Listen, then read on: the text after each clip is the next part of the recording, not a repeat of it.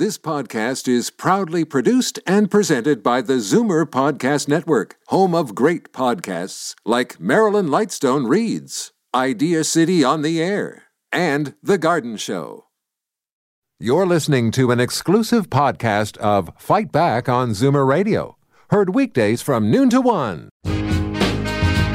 Now, Fight Back with Libby Znaimer on Zoomer Radio with guest host Jane Brown.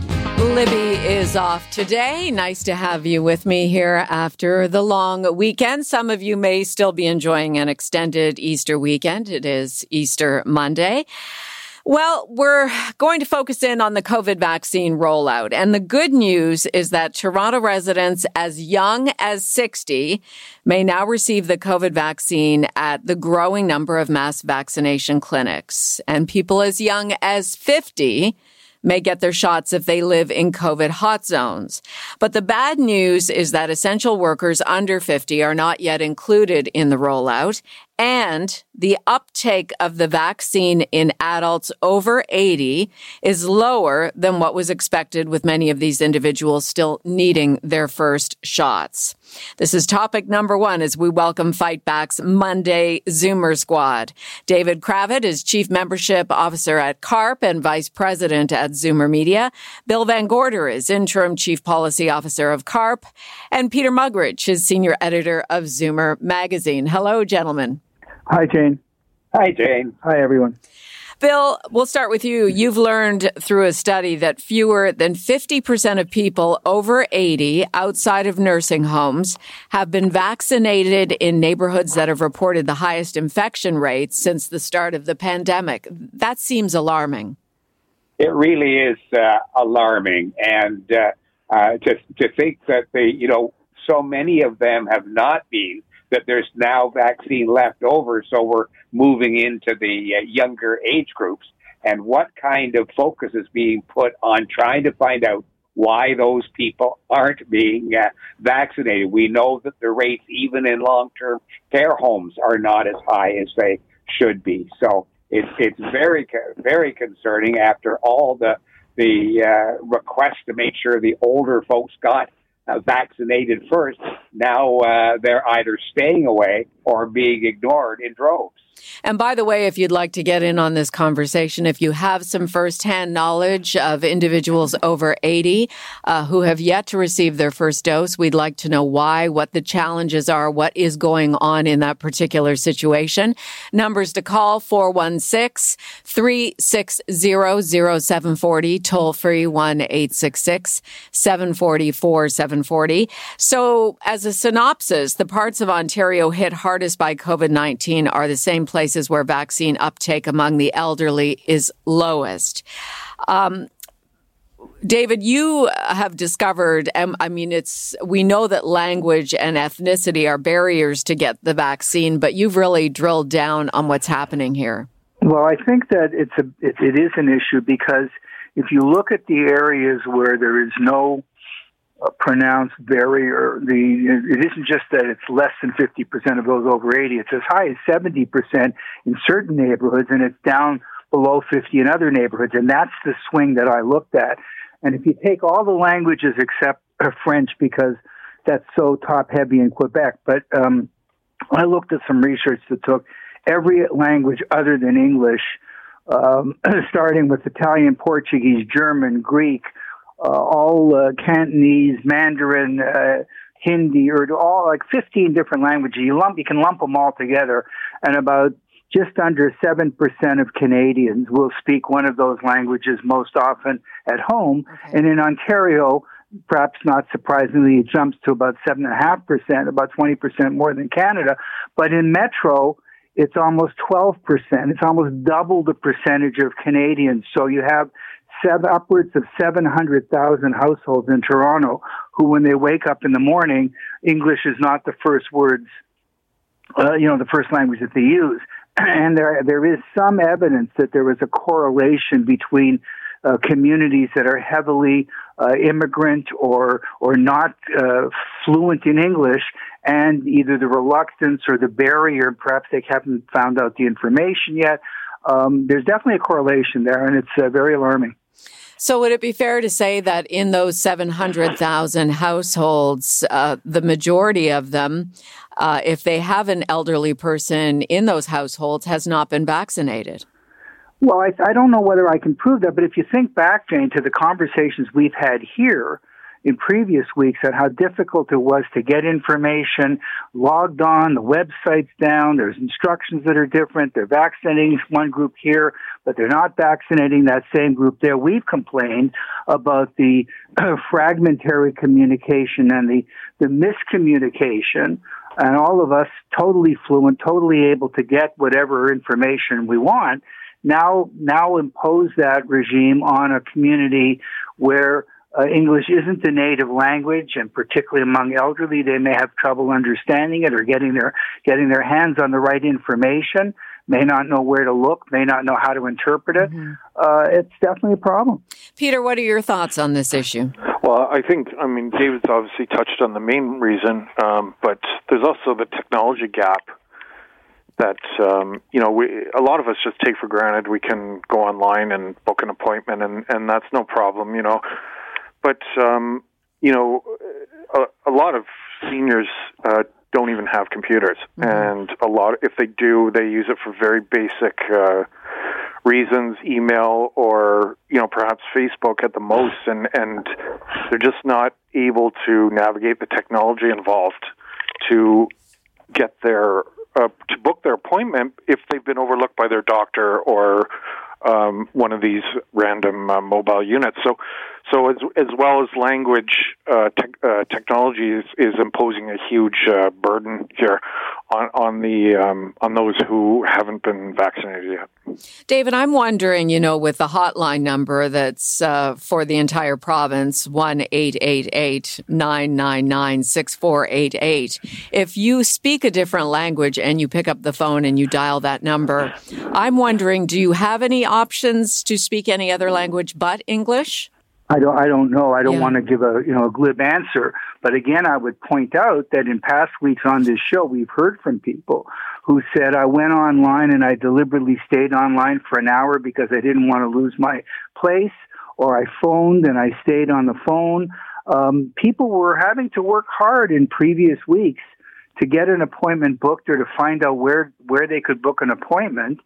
Uh, in the early going, it was a challenge for people who are totally fluent in English and, and reasonably, you know, mm-hmm. computer literate. Well, here's exa- here's an example of that. Uh, I have a stat here. More than, if you look at York region, more than forty thousand doses have been given to people eighty plus, representing eighty-two point five percent of residents in this age bracket. Now, I don't know, um, in terms of first language, uh, what that percentage of over eighties would be, but it seems to me that is a very strong uptake in the region of York. David.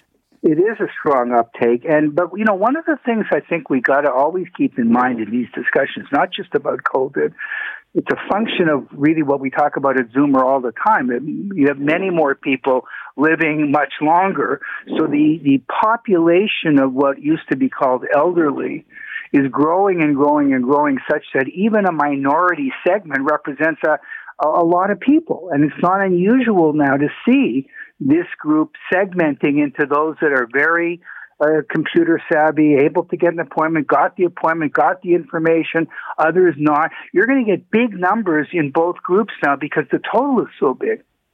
Well, I guess the, the solution here is how to get these people immunized who have not yet gotten a shot.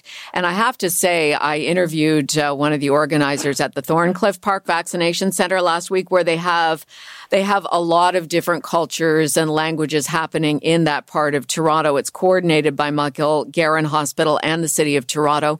And they seem to be doing an excellent job of uh, bringing people in and helping them get there to get their vaccines. Bill, your thoughts on that and, and what needs to be done? Yeah, well, Jane, you're you're right. And what we're hearing from our CARP members is there's a real inconsistency for those people who are getting the information and, and getting it well and getting their vaccine. They're very happy with the whole system. It seems to be quite smooth. But for those who are not, it's exactly the the opposite. And much of that is due to both the systems that are different uh, from community to community and the way that it's being communicated to uh, uh, to older adults right across right across the province. And the, the key, once again, is uh, uh, communication. And uh, uh, we keep asking at CARP, when will our government communications people realize that, as Peter pointed out, uh, you know, Facebook and online and Google are not the, the way that you uh, communicate with most older older adults. And some some parts of the province are doing well at this; others are doing a terrible job, and and they don't seem to learn or take uh, uh, take advice, because we've been talking about this kind of poor communication for years, not just during the months of COVID. Now you and say, can I, can I just, yes. sorry, Jane, can I, just, um, I, I wanted to put a shout out to Mark Guerin, because just by circumstance, that's where I got my first shot. And it was a well-oiled machine. It was wonderful, but they had two seats. So the person getting the shot could come alone or could be accompanied by someone. And then a big space, another two seats, and they had hundreds and hundreds of these pairings of seats. Yes. And they wheeled up a cart to where you were sitting and gave your shot right there. And I saw a great number of people uh, who were elderly. I wasn't at that time looking out for ethnicity particularly, but a, a large number were accompanied by a, a younger uh, person who was not getting a shot. So they were set up to accommodate you if you Uh, you know, had your child or your you know, nephew, whoever, bringing you in for your shot. They were totally set up for that. But and, David, and that's an interesting point, because um, so many people, so many elderly people don't have a nephew to bring them in. Yes, and, they, yes. and they're housebound, and um, they're not getting the information. They don't, uh, you know, they don't have any family member to sort of interpret what, what they have to do next. And, and they're just sort of... Uh, falling off the, uh, you know, slipping through the cracks in a way. And and the only way to get to them, I suppose, is through these door-to-door knocking campaigns and, and mobile uh, health units, and connecting with groups like Meals on Wheels and charities, and finding out who the elderly are, identifying them, and getting the vaccines to them. And, and that's a huge logistical problem. Well, and it's a, it takes a lot longer. The process for those individuals who need to have the vaccine delivered to them, whether it's through a community organization, this is not going to happen in the first couple of weeks like right. it has for those people who are able to access the internet, even call the hotline number and set up appointments. Uh, we, we'd love to hear your stories if any of this is ringing true for you, relatives, loved ones, friends who've had challenges getting the COVID shot, uh, especially those who are older and perhaps frail and housebound. What kind of efforts have been made to get them their vaccines? Numbers to call are four one six, three six zero, zero seven four zero, toll free one eight six six, seven four four, seven four zero. It's the Monday Zoomer Squad, David and Bill and Peter here with Jane in for Libby. Let's talk about the young Zoomers, also at high risk, increasingly more at high risk because of the more contagious and serious variants of the virus, the essential workers in factories who don't have paid sick leave. Uh, we've been hearing the stories. If you've been listening to Zoomer Radio News yesterday and today, Doctor Warner, Doctor Michael Warner at Michael Garron says we need to change our vaccination effort to reflect on what is happening in the third wave. So, and I'll get our squad's comments on this. He's suggesting vaccines be brought to areas where people are dying. He's calling for rapid testing for every congregate factory with more than ten employees, paid sick leave, and a full stay-at-home order in the greater Toronto-Hamilton area. Bill, I'll start with you, your reaction to what Doctor Warner and others in critical care uh, who are saying very similar sentiments.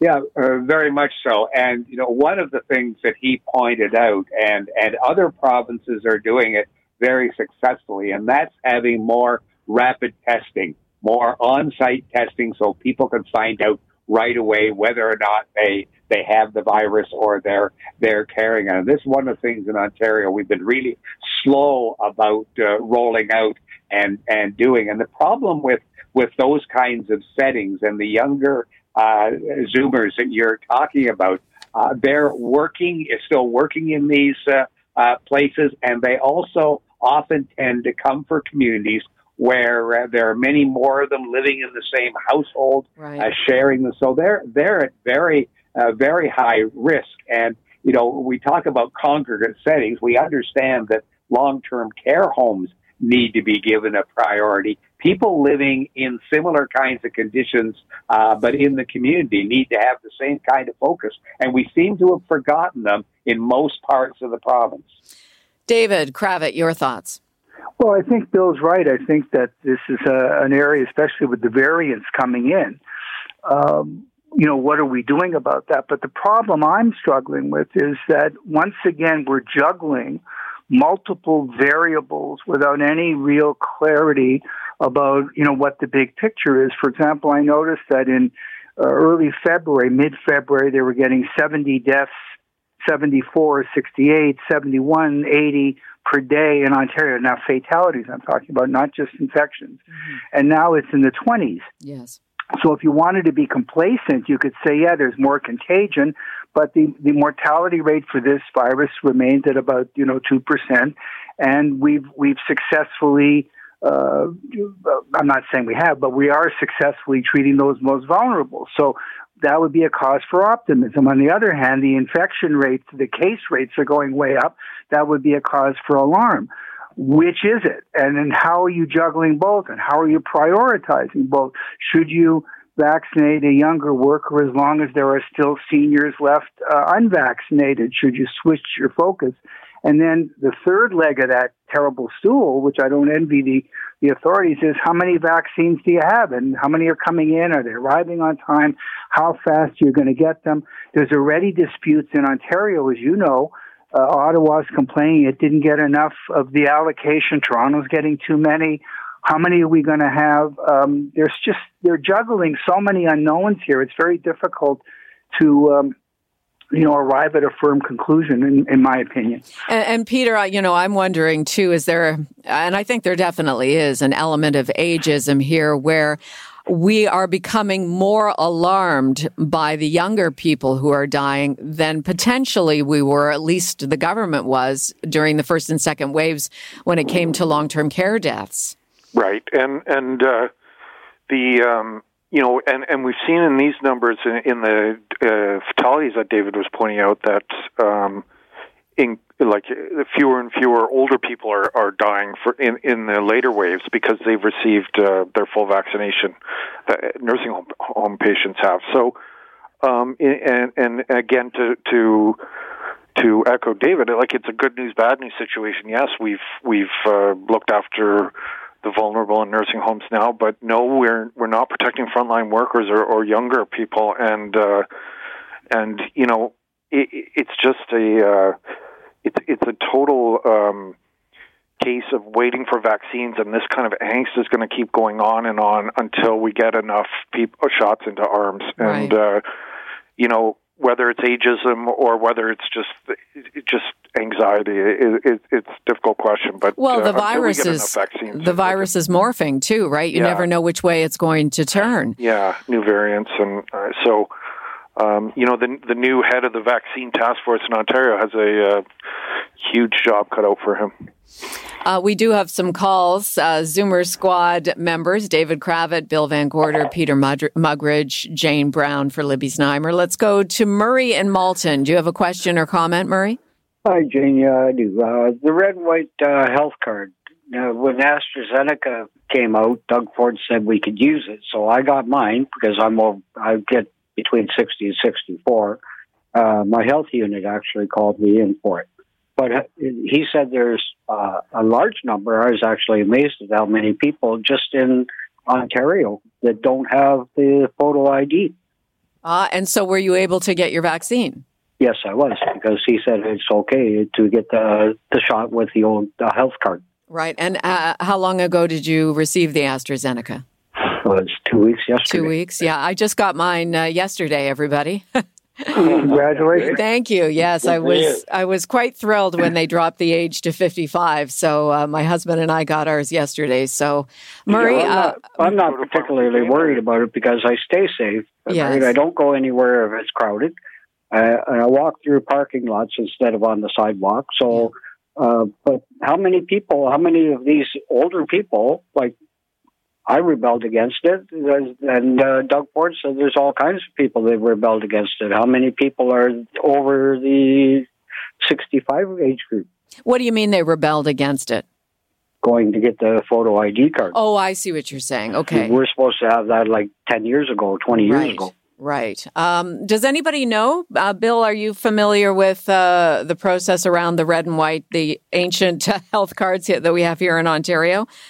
I don't know where we're at at this point. No. Yeah. I, I w- would be a very small number that are left because I'm. I, I actually have a red and white one still. Do you yeah. really, Peter? Yeah, I, yeah. I was never called in to get a new one. So. Okay. Yeah. And and you are too young still to get your uh, AstraZeneca shot. Right. Yes. yes. Yeah. Well, you'll see, I guess, when uh, your age group comes up. I'll be a guinea pig for that one. Yeah. yeah. Okay, let's go to Mel in Bradford. Hi, Mel. You're on Fight Back. Hi, uh, it's Mel Atkins. I, I live in Bradford. I'm eighty-five, and my my wife is uh, eighty-five. Yes, she'd be. She's not quite. She's two months or something short of it, but she has the commu- immune problem two ways. She has C O P D, and she has Crohn's disease. So we we tried to get in there um, on the phone. I couldn't get through. I'm not computer savvy. I can get in and I can operate it, but I'm not, you know, really good at it. Anyway, for two days I tried, and then finally my kids got me in there. Now, the problem is, we are going there. I just found out that AstraZeneca vaccine, uh, we're a bit concerned about it because one of our local stores, the lady that works, runs the place, her mother was taken into, I think it was Humber Memorial, and they gave her the shot without even talking to her or her two sons, and she's mad as hell because she died two days later, and she believes it was from the shot. Okay, well, I, I can only go by the research, and thank you, Mel, for your call, and I'm glad you got your shot. I can only go by the research that we've had from the top experts in the country, and it was reiterated by the pharmacist who gave me my AstraZeneca shot yesterday that there has not been a single case of blood clotting uh, in Canada with the AstraZeneca vaccine. So, uh, David, in terms of that, it's it's it would be zero risk so far in Canada. I can't speak to that particular horrible situation he was referencing. No, no, and, and I think that uh, to be fair to the gentleman, we have to, you know, not try to play doctor over the phone here. Sure. But you're right. The research is that there is zero risk, and I think that we do have to be respectful of. Um, you know, what the latest research is on all of these situations. It is fast changing. We can't expect them to know what they don't know, uh, you know, until there's more data. And I think they've tried to be, uh, you know, fairly responsible. And unfortunately, it's been contradictory again in that some jurisdictions have cut it off, have restricted it, have not restricted it. So the messaging has been very mixed on this, uh, and it's not been as clear as you just said, or as unambiguous as you just said, and I can understand, uh, you know, reservations. I know people who are on the cusp who have deliberately waited um, until they could get an appointment for Pfizer or Moderna, having been able to get uh, an appointment for AstraZeneca. Me too. Yeah, I do too. Yeah.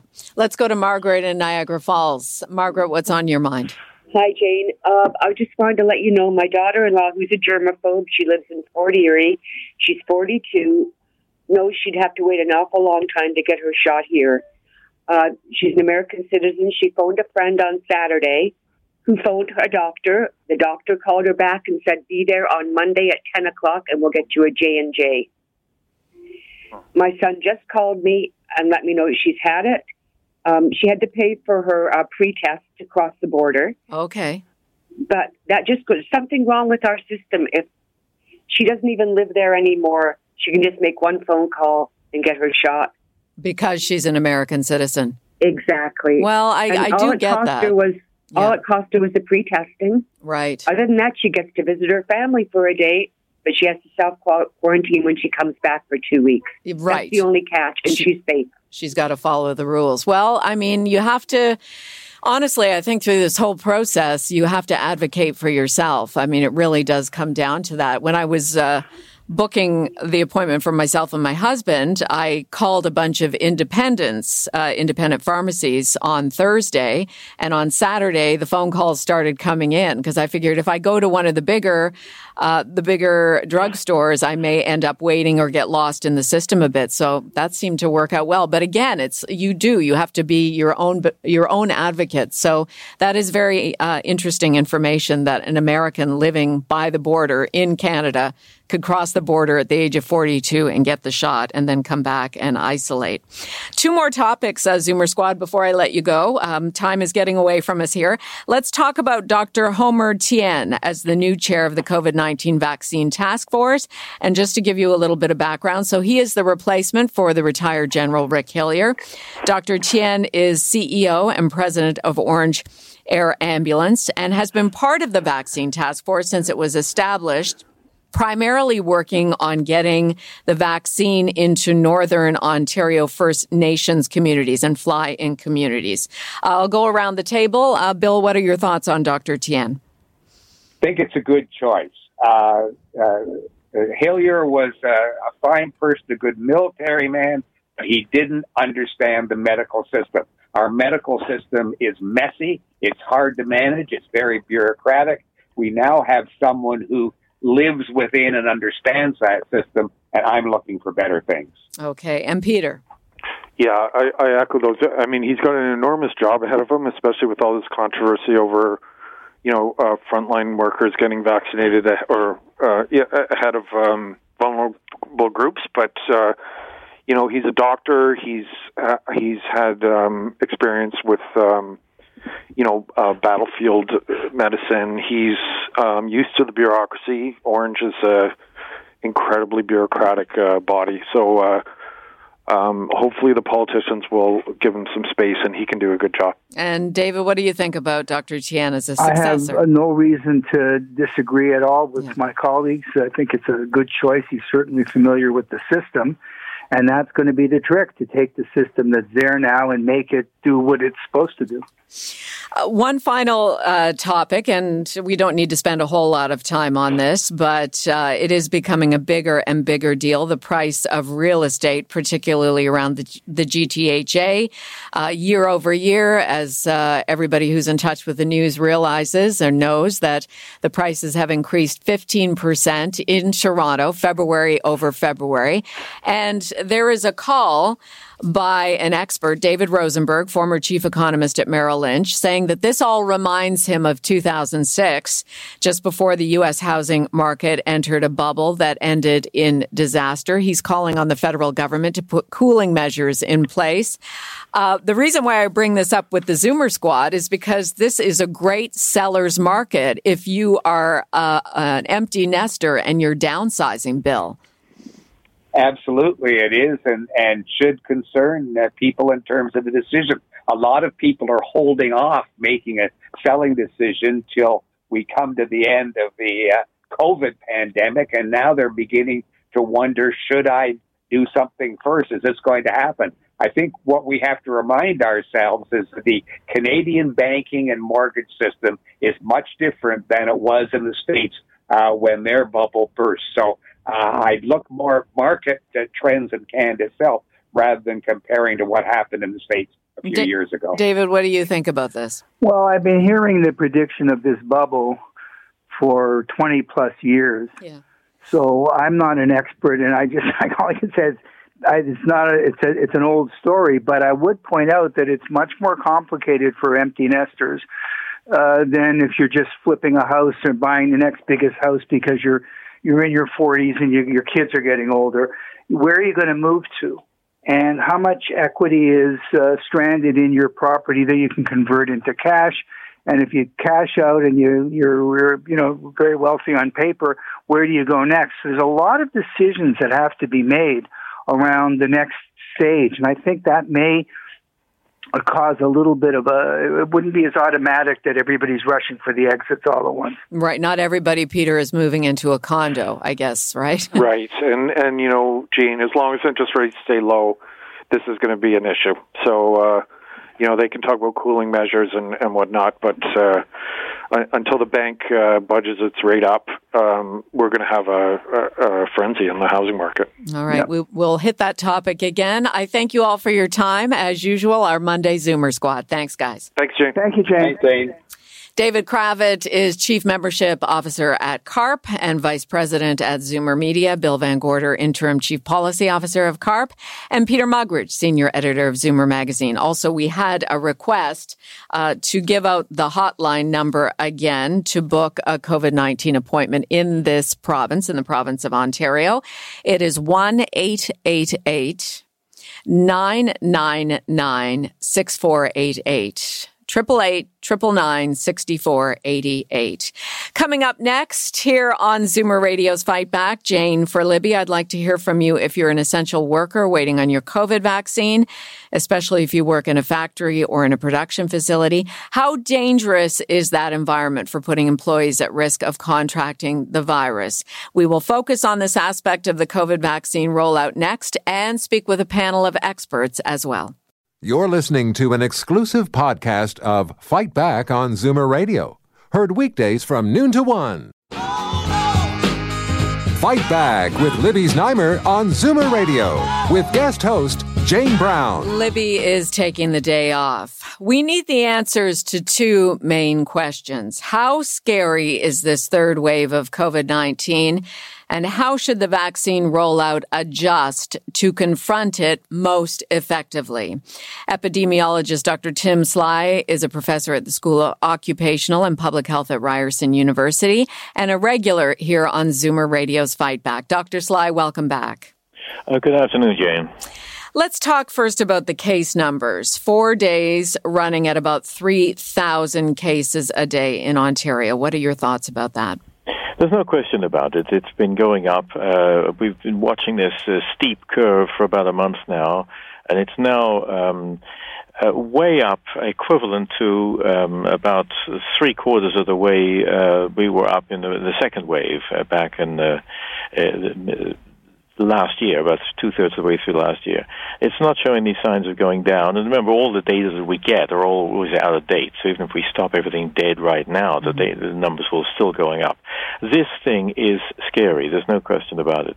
The original uh, the original variants were bad enough, but we sort of lapsed a little bit into complacency there to some degree. Uh, the new uh, variants of concern, as they're called, the three major ones, uh, each come with a, a, a particularly horrible little package of uh, of goods, and uh, we've now seen the P one for a variety, right from Brazil, appearing in the in the Whistler area and the rest of B C. What about this Tokyo variant? Uh, we were talking about that on the news this morning. Yeah, there's there's actually not just uh, three or four. There's, there's several hundred, because each one has got its own little tiny variations in in changes, at, uh, additions and subtractions in the gene code. So the actual significance of this lot, nobody really has got a full grip on it yet. For example, we we know that the one one seven.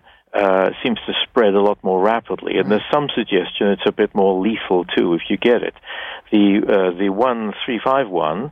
It, its particular trick, its party trick, if you like, is to evade some of the antibodies that you may get, whether because of a recent infection or because of the vaccine. And that doesn't look good for... Uh, we, we don't have that one uh, too much in Canada so far. But the third one, the P one, we're not quite sure what uh, what the basket of goods that brings along, but it won't be good. Certainly, if we, if we can see the uh, the rate of infection uh, in, in B C at the moment, it's it's going way up. Doctor Sly, so of the three thousand cases that uh, have uh, taken place over the last four days, break those numbers down, variants versus the original virus. Well, what we're seeing, if we swing back a little bit in terms of isolations of the virus, yeah, what we can say is that uh, the, the, the, the, the variants of concern, you could count them on one hand in terms of percentages back in, in February. Uh, as of about a week and a half ago, they were uh, over fifty percent, in some areas about sixty percent. Mm-hmm. It does vary across the country, and that keeps on going up. In Britain, they reached about eighty-nine percent, which was the new variant. In other words, the old, the original uh, uh, variety of the virus was uh, very much in the minority, and this is why the spread is, seen, is, is going so rapidly. It's not the fact they might be slightly more lethal, but it's that ability to spread. Instead of, instead of spreading on average, we estimate about uh, two point seven. In other words, the, the R naught Uh, if you're an original case, you can give it to an average about two point six, two point seven other people. That was the original version. The latest one, we think that could be up to, be up to about three, three point two, something like that. So you can see that, that exponential. You remember the old advertisement, you give it to two friends, and they yeah. give it to two friends, and that's the rate of, uh, of the exponent. That's the thing we're worried about, that rate. Are the majority of the variants this B one one seven from the U K? Yes, the majority are still that. That's the that's the variant of concern. That's yeah. the one that's taken over in Canada, just like it has in almost every other country. And so far, we it, it looks as if that's up around uh, sixty, sixty-five percent in, some, in many areas. Certainly, Ontario, right. we see, we're seeing that. The other problem is that it, it, it, we're seeing it. The age has changed. For example, I know it's very early yet, but the P one variant. Uh, the average age for that, the median age for that, is around twenty-eight, twenty-nine years old. Now, just think about that. In the beginning, a year, a year ago, we were looking at old-timers in old folks' home, long-term care, and that was really where the focus was. Uh, and it was later on it moved to food packing plants and uh, things like that. But now it's come all the way down to the variants beginning to attack the youngster. I've just seen some feed from Global uh, T V. And they're look, we're looking at a, a, a packed restaurant, absolutely packed restaurant, uh, all singing and laughing and joking, not a mask in sight, and they throw the health inspectors out saying, get out, get out. I mean, this, where is the mentality here? Most people are doing a really good job, but, but the people in their twenties and thirties, perhaps up to even up to forties, These are, this is where we're seeing this incredible increase in incidents. And this is, uh, to some degree, the people who are shunning the wearing of masks and protection. But it's also people who are working in retail and who are working in factories and don't have sick pay, right? They have more Absolutely. tenuous at, work. At, at that, what you've hit it right on the head there. The, the, what we're talking about in the first example I just mentioned are voluntary people who've decided to go there and shun any advice. What you've just mentioned is the really serious effect of people who have to work in these places as limousine drivers, taxi drivers, packing food, packing Amazon boxes, or whatever it is they're packing, uh, side by side, uh, long shifts, not just in there and out again. And this is these people. Well, you see, back back back when we really put the end to smallpox, way back in the in the in the late fifties, early sixties, uh, what we found out that the mass vaccination didn't really work in a country like Bangladesh, which is one of the last countries. But what did work was what they called ring vaccination. In other words, you you spent a lot of energy to find out where the virus was, the smallpox virus was, and then you immediately descended on that individual, that family, the neighbors, and the ring around them, and you intensively vaccinated that group. And that's how smallpox was brought to an end and eventually eliminated. And so that's think, that's what we need to be doing right exactly, here and now. Yeah, yeah, yeah, we need to be vaccinating the people who are most vulnerable and don't really have the choice to do anything else about it. So this is why rapid testing, which you and I have talked about, and we talked about with Libby since last June, uh, government uh, brought in, I think, something like thirty-seven million rapid tests. They're in warehouses somewhere. I think Canada has used about one or two percent of them. We've had them for months and months.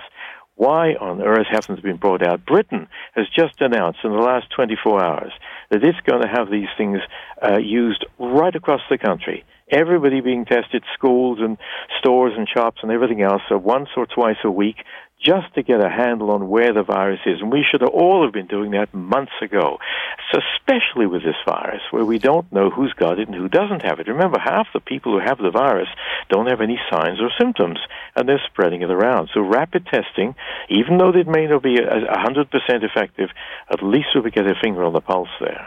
Doctor, I'd like to speak with uh, Sharon in Brampton. She's joined us on the show here um, along the lines of what we were just talking about, the, the most vulnerable. Those who are working in factories don't have sick pay. Uh, Sharon, what's your situation? Hi, how are you? I'm fine, thanks.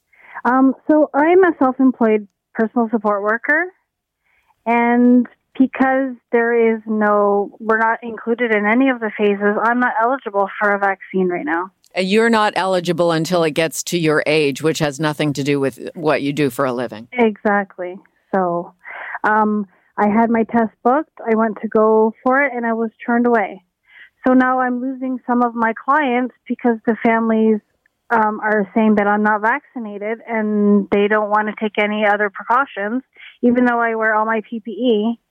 So I'm losing some of my clients that I've earned on my own because they don't want me in the home. Sharon, I want to get Doctor Sly's reaction to your situation. Doctor Sly, this almost seems hard to believe. Yeah, Sharon is a public-facing person, and I, I'll bet anything you like, you're not just facing one person. You've got several people that you care for, look after, and attend. So your potential to spread it, should you become infected by it, and we don't know. You may be infected at the moment. We, you have no way to tell. So if you were tested and you found out that you were positive, at least we'd know. You could then stop seeing your your clients, your, your patients, and you could be isolated and, and so on and so on. At the moment, it's a, it's a It's a gamble. It's a wide open. So people, we really need to divide people up into two groups. We've done very well on the first group. That is the, the most vulnerable because they are likely to die. We had, we tackled them a year ago. But people like Sharon, P S Ws, and uh, anybody facing the public directly, this is the potential for them is not necessarily to die immediately, although that, that number is increasing rapidly with the new variants. But the potential here is to pass it on to others. And so we can't forget these people. These people should also be at the, at the top of their, uh, you know, uh, necessary uh, priority list as well. Absolutely. I just want to ask you, I just have a minute left with you, Doctor Sly, and then I'll let you go. But uh, in, why would it be in the virus's interest, or this variant of the virus, to try to take down people who are relatively young and relatively healthy?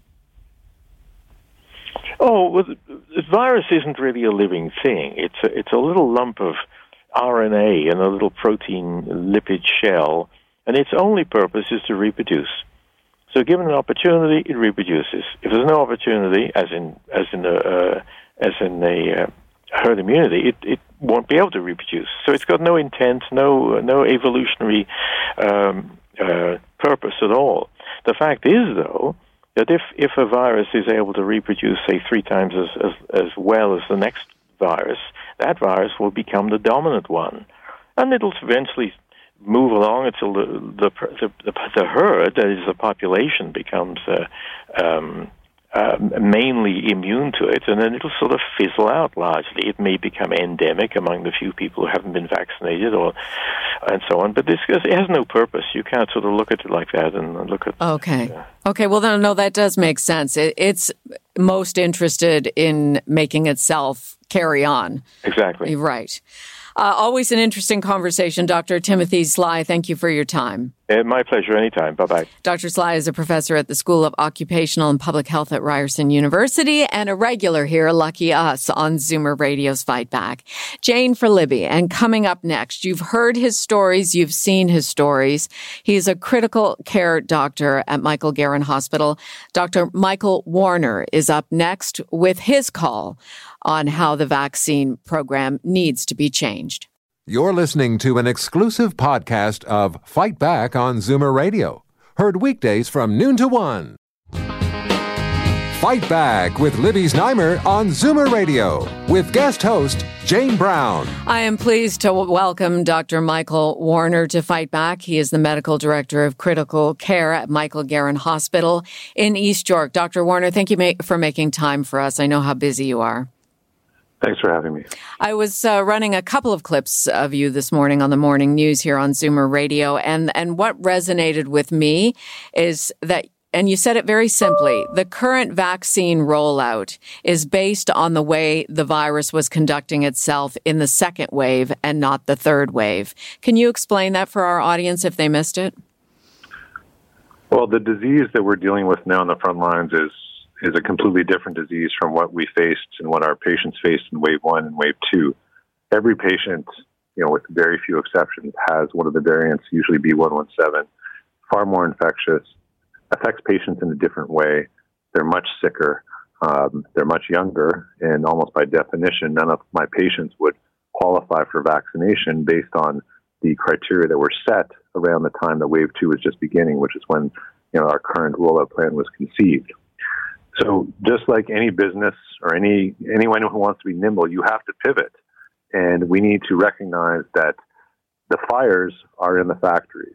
They're in the poor postal codes. They're in the apartment buildings where essential workers live, and that's where the vaccines need to go. They don't need to go to Young and Eglinton so that well-to-do people could stand in line for three hours to get a shot at a pharmacy, uh, because those people can minimize their exposure risk, whereas my patients, because of the nature of the work they do, cannot, and they need to be protected. Without um, without compromising security concerns, in your I C U at Michael Garron right now, what is the makeup of the patients? Are primarily younger now? Um, you know, ten minutes before we got on, I just admitted a patient in their thirties uh, to the to the I C U to go along with the other patient in their thirties, to go along with the other patient in their twenties, and then two in their forties, all with COVID nineteen. Wow. Uh, so uh, I have no one in their eighties uh, with COVID nineteen right now. And uh, if you were to poll intensivists at other hospitals in the G T A, they may not have the exact same answer, but it would be a similar uh, trend. Now, you have a number of suggestions. Uh, you're calling on the program to be changed, tweaked, however you want to word it. Uh, this morning, Mayor John Tory seemed to be quite receptive. I know he has very little say in what happens across the province, but certainly he's in charge of the biggest city. Are you starting to get some traction in terms of response from the government, from the Chief Medical Officer of Health, uh, listening to your concerns? Well, let's be clear. I mean, I, I have no influence other than putting things out there in the public and letting public opinion, you know, ebb and flow. Um, you know, I'm telling patient stories, including stories of, you know, the wife of a factory worker who was forced to go to work despite being in the midst of a COVID outbreak, who's now dead. Uh, and she was in her mid-forties. I told that story, and it's been, and kind of gone all over the internet. So yeah. I have no idea what Doctor David Williams is thinking. Uh, all I know is that at our vaccination center in East York, we're not allowed to vaccinate people under the age of fifty. Like, under, even if they right, work, right. Yeah, and, and that's nonsensical, right? Because, um, you know, my patients who are in their twenties, thirties, forties, and fifties, they're the ones who work in the factories that create the goods that you have in your house that could deliver, get delivered by Amazon, by the people who work, you know, in that industry who, that get fulfilled in a warehouse in Peel. I mean, all those people are the people who are actually prioritized to be vaccinated last in phase two. They're in the cannot work from home category, uh, group two, which is June and July. We don't just need to tweak this. We need to flip it on its head okay. right now. Well, it was interesting. Doctor Timothy Sly uh, was just on with us, and he was referencing uh, when smallpox was a thing and how they got a handle on smallpox by vaccinating everyone around the individual who got it. And that's how they attacked it, and that's how they, they basically got rid of it.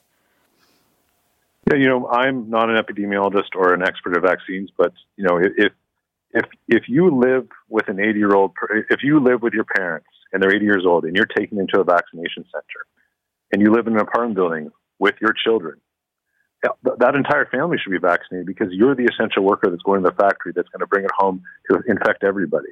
So I think we just have to, we have to be a little smarter about this and not be so regimented. You're in this category, you're in that category. I mean, we see people not showing up to get their vaccines, right? Whereas my patients are desperate, and it's not being offered to them. And uh, that needs to change. And we can't actually wait. Like, we can't wait till we see the data, because we're seeing it in real life, in real time, in the I C U. And and it's crystal clear, at least to me, what needs to be done.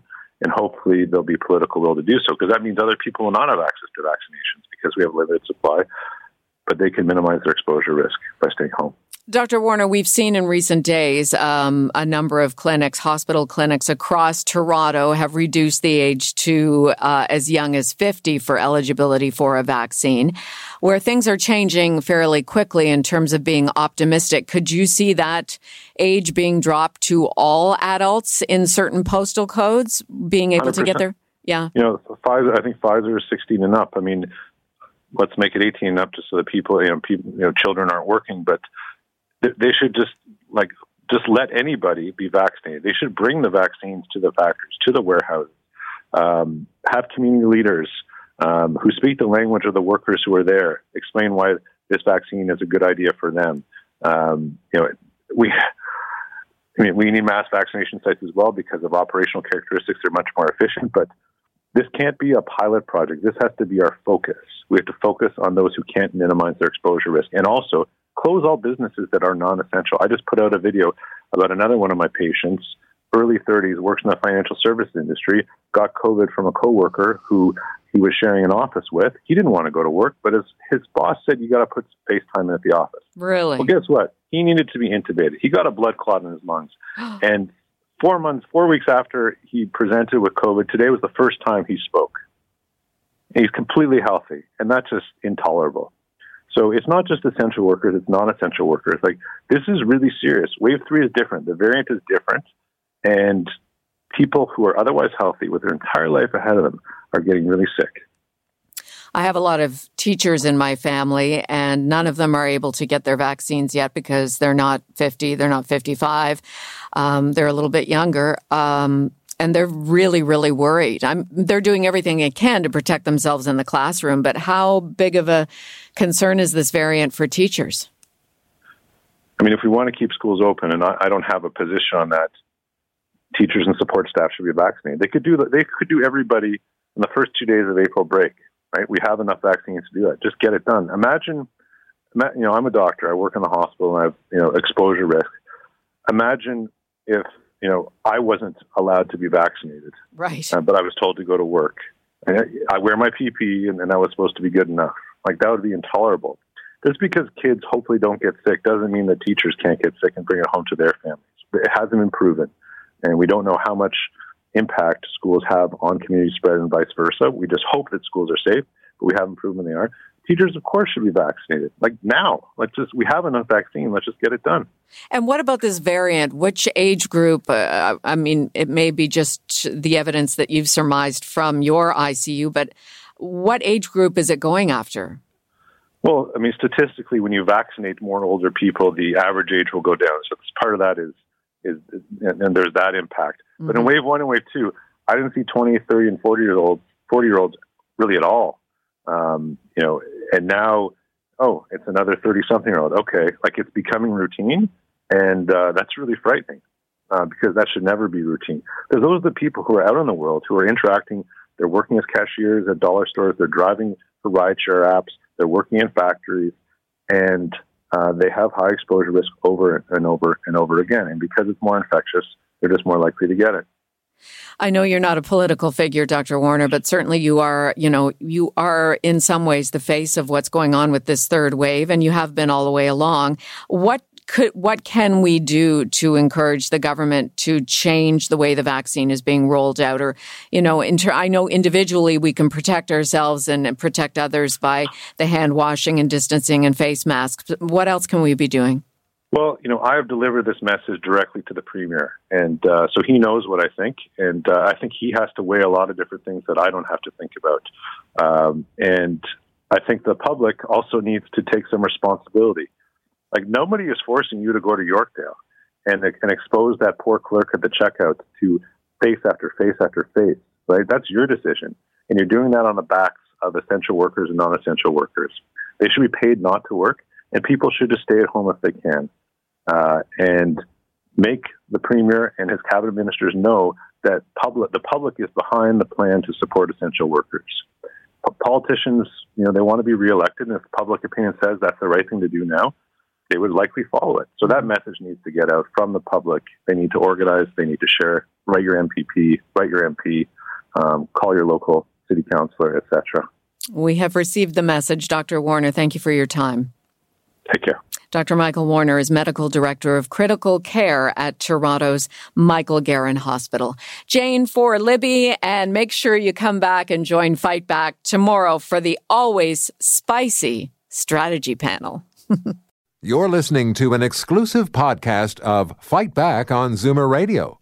Heard weekdays from noon to one. This podcast is proudly produced and presented by the Zoomer Podcast Network, home of great podcasts like Marilyn Lightstone Reads, Idea City on the Air, and The Garden Show.